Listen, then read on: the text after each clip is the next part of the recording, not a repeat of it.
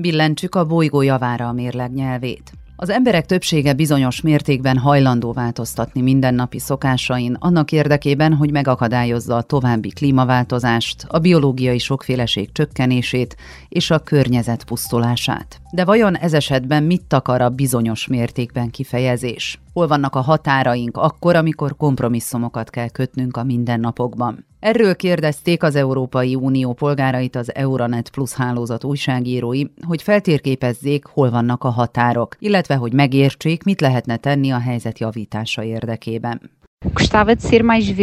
Szeretnék környezet tudatosabban élni, mondjuk kerékpárral járni a munkahelyemre, de sajnos az odáig vezető út nem biztonságos. Hasonlóképpen jó volna több bioterméket vásárolni, de ezt sem teszem, mert egyáltalán nem vagyok meggyőződve arról, hogy azok valóban organikus termékek. Não tenho assim tanta certeza que sejam mesmo biológicos. Eu não uso tanto os transportes públicos. Nem igazán részesítem előnyben a tömegközlekedést, mert bonyolult lenne gyermekeim iskolába juttatása.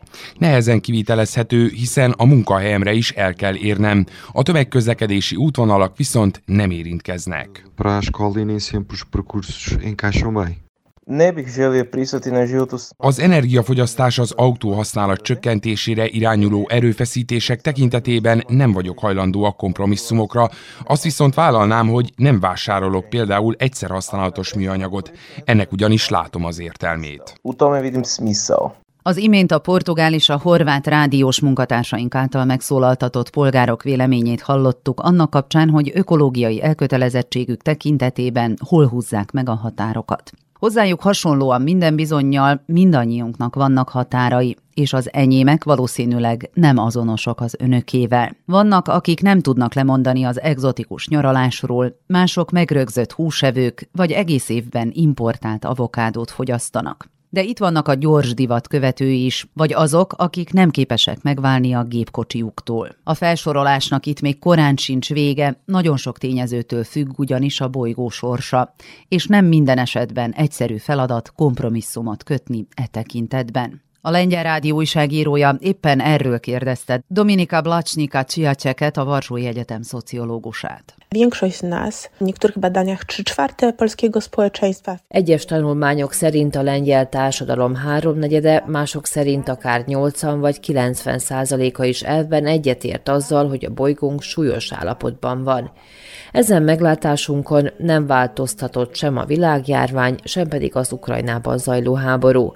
A klímaválságot tehát tényként kezeljük, azonban gyakran nem vagyunk teljesen tisztában azzal, hogy ez mit is jelent, és hogy mennyire súlyos a helyzet. Ugyanakkor a háztartások számos környezetbarát lépésre szánják rá magukat. Gyakori például, hogy szelektáljuk a szemetet, korlátozzuk a műanyag használatát, takarékoskodunk a vízzel.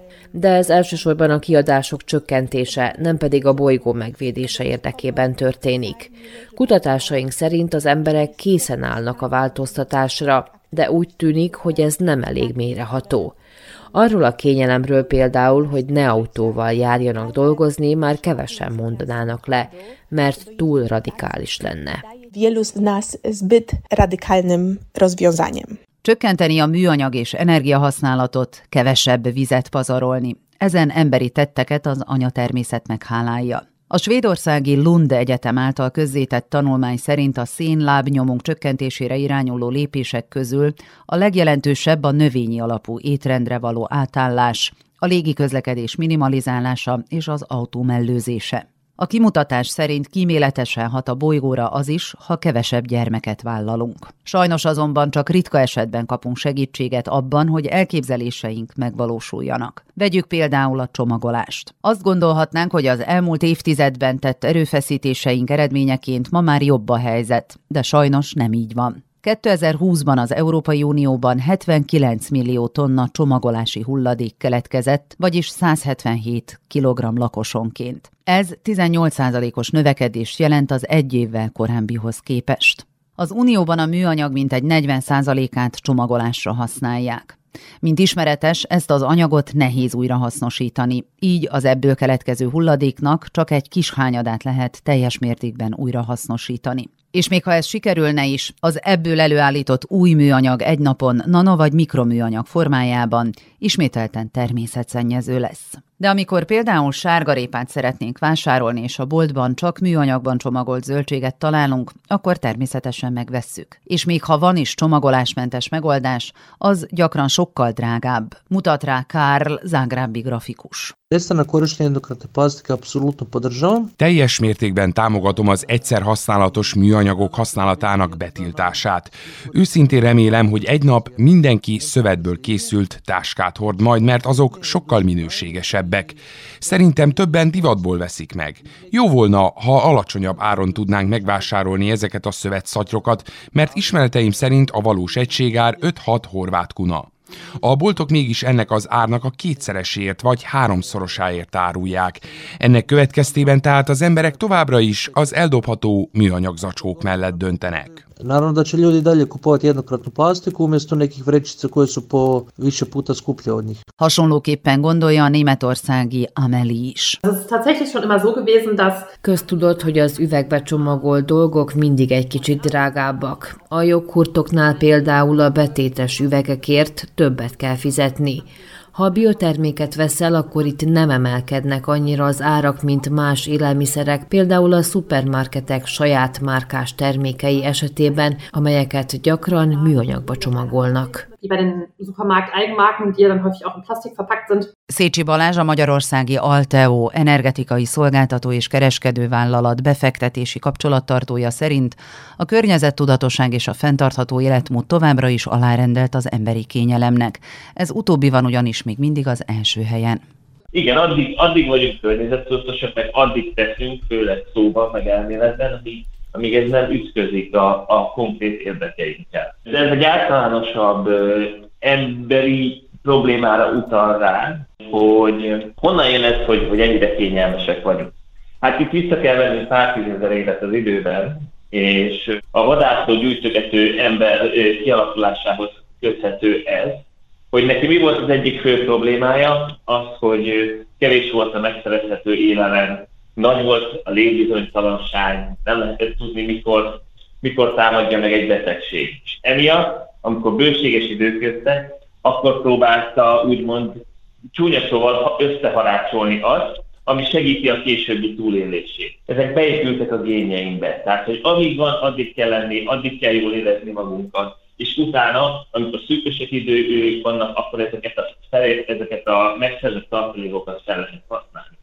Csak hogy időközben változott itt a világ, itt az előnyünkre, hogy most már egyre kevesebb a szűkösebb idő. Most már egyre több a, a bőséges idő, és ezek bizony megjelennek minden fronton, legyen az akár egészséges táplálkozás, nem véletlenül van egy eltízott ember, és ugyanez vonatkozik a, a környezeti tudatosságra is. Mert hát mindig is a kényelem az első, mert, mert régen ez, ez segítette túlélni az ember. Ami most már szerencsére egy másik világban vagyunk, de ez más problémákat szül. A magyarok eléggé árérzékenyek. Tehát abban a pillanatban, hogy valami drága, sokkal többet teszünk érte. Tehát nagyon fontos lenne, hogy minél több úgymond ilyen árjelzés jöjjön, hogy igen, bizony, ez drága. Tehát minél jobban beépülnek a termékekbe azok valódi költségei, szerintem annál környezetudatosabbak lesznek a magyarok is. Claudia Ciozotto, az Altro Consumo, egy 314 ezer tagot számláló fogyasztói szervezet munkatársa elmondja, hogy egy 1200 olasz fogyasztó körében végzett felmérés során a megkérdezettek fele azt állította, hogy a környezetkímélő termékek ára valóban akadályt jelent. A szervezet kutatása azonban azt mutatja, hogy más tényezők is szerepet játszanak, akkor, amikor a fogyasztóknak a zöld és kevésbé zöld lehetőségek között kell választaniuk. Ciozotto az olasz Rádió 24 munkatársával beszélgetett. Credo che il modo migliore per ehm, Hiszem azt, hogy a polgárok és a fogyasztók csak úgy tudnak fenntarthatóbb döntéseket meghozni, ha segítik őket ebben. Szükség van tehát az ösztönzésre, nem csak gazdaságilag, de úgy is, ha egyértelművé tesszük számukra a környezetbarát lehetőségeket. Az információhoz való hozzáférés tehát nagyon fontos. Fogyasztóvédelmi szervezetként mindent megteszünk annak érdekében, hogy a polgárokat és a vállalatokat kellőképpen tájékoztassuk ezekről a dolgokról. le conseguenze e le scelte che si fanno con un occhio di riguardo alla sostenibilità. De milyen ösztönzésre és támogatásra van szükségünk ahhoz, hogy a fenntartható életvitel mellett döntsünk? Ezen a területen a döntéshozó szerveknek együtt kell működniük az iparral és a fogyasztókkal. Gaia Brecel, az Umanoterra, a szlovén fenntartható fejlődésért alapítvány igazgatója, az RTV Szlovénia riporterének kifejti, nem szabad kizárólag az egyénre bízni a helyes döntéshozatalt. Ključno vprašanje pri tem pa je, da s prstom ne pokažemo na posameznika. Nem az a megoldás, ha újjal mutogatunk az emberekre, és azt várjuk el tőlük, hogy ők maguk vállalják a felelősséget ezért az átalakulásért. Itt a társadalom, a társadalmi rendszerünk az, ami arra ösztönözhet minket, hogy fenntarthatóbb módon cselekedjünk. Hogyan tudnék például Novagoricából Mariborba vonattal utazni, ha nem létezik ilyen járat? Más szóval követeljük ezeket a rendszer szintű változásokat, hogy mindannyian fenntarthatóbb életet élhessünk. Tisztában kell lennünk azzal, hogy ez a történet nem a személyes döntésekről szól. Hasonlóképpen látja a helyzetet Rumiana Grozeva, a bolgár Stara Zagora város regionális gazdaságfejlesztési ügynökségének ügyvezető igazgatója is. A BNR újságírójának elmondta, a kormány és az ipar már keményen dolgozik azon, hogy ezeket a rendszer szintű változásokat elérje. Intelligens városok és rendszerek, amelyek lehetővé teszik az energia kiegyensúlyozott fogyasztását. Mindez nálunk már folyamatban van. 5-6 vagy 7 év távlatában gondolkodunk. A társadalom készen áll erre a lépésre. Egyre több okos megoldás lesz majd irodáinkban, otthonainkban, gépjárműveinkben. Az új technológiák alkalmazása pedig egyet jelent az energia átalakítással. A lényeg az, hogy elfogadjuk ezeket a változásokat. Azon állítások következtében, miszerint a környezetkímélő és organikus megoldások gyakran drágábbak, a gazdasági válság idején számos európai polgár változtatott környezetbarát felállásán. Ezt erősíti meg Vibeke Mirtuel Jensen, a Dán Fogyasztói Tanács környezetvédelmi politikai tanácsadója is. Szerinte tavaly novemberben a válság csúcspontján a dánok 35%-a ritkábban vásárolt bioélelmiszert, mint korábban de ugyanakkor más területen zöld megoldásokat alkalmaztak. Például energiatakarékossági intézkedéseket vezettek be otthonukban, és egyéb változtatásokat hajtottak végre vásárlási szokásaikba. A gazdasági válság és az éghajlati válság együttesen igazán jó motiváció arra, hogy átgondoljuk, milyen fogyasztói szokásaink vannak. Ez nem azt jelenti, hogy feltétlenül fel kell hagynunk vele, de mindenképp el kell gondolkodnunk azon, hogy milyen módon tesszük ezt. Az egyik megoldás az lehet, ha vásárláskor jól átgondoljuk, mire van szükségünk. Döntsünk a tartósabb, jobb minőségű termékek mellett, hiszen ezáltal erőforrásokat takaríthatunk meg, de a pénztárcánk is meghálálja. Ha olykor rosszul érzi magát, amiatt, hogy nem sikerül megfelelő egyensúly találni a környezettudatosság és a mindennapi élet között, láthatja, hogy ezzel nincs egyedül. Európa azonban élen jár a fenntarthatóság felé vezető úton. Kiemelten fontos tehát, hogy egyénileg is támogassuk, ösztönözzük ezt a törekvést.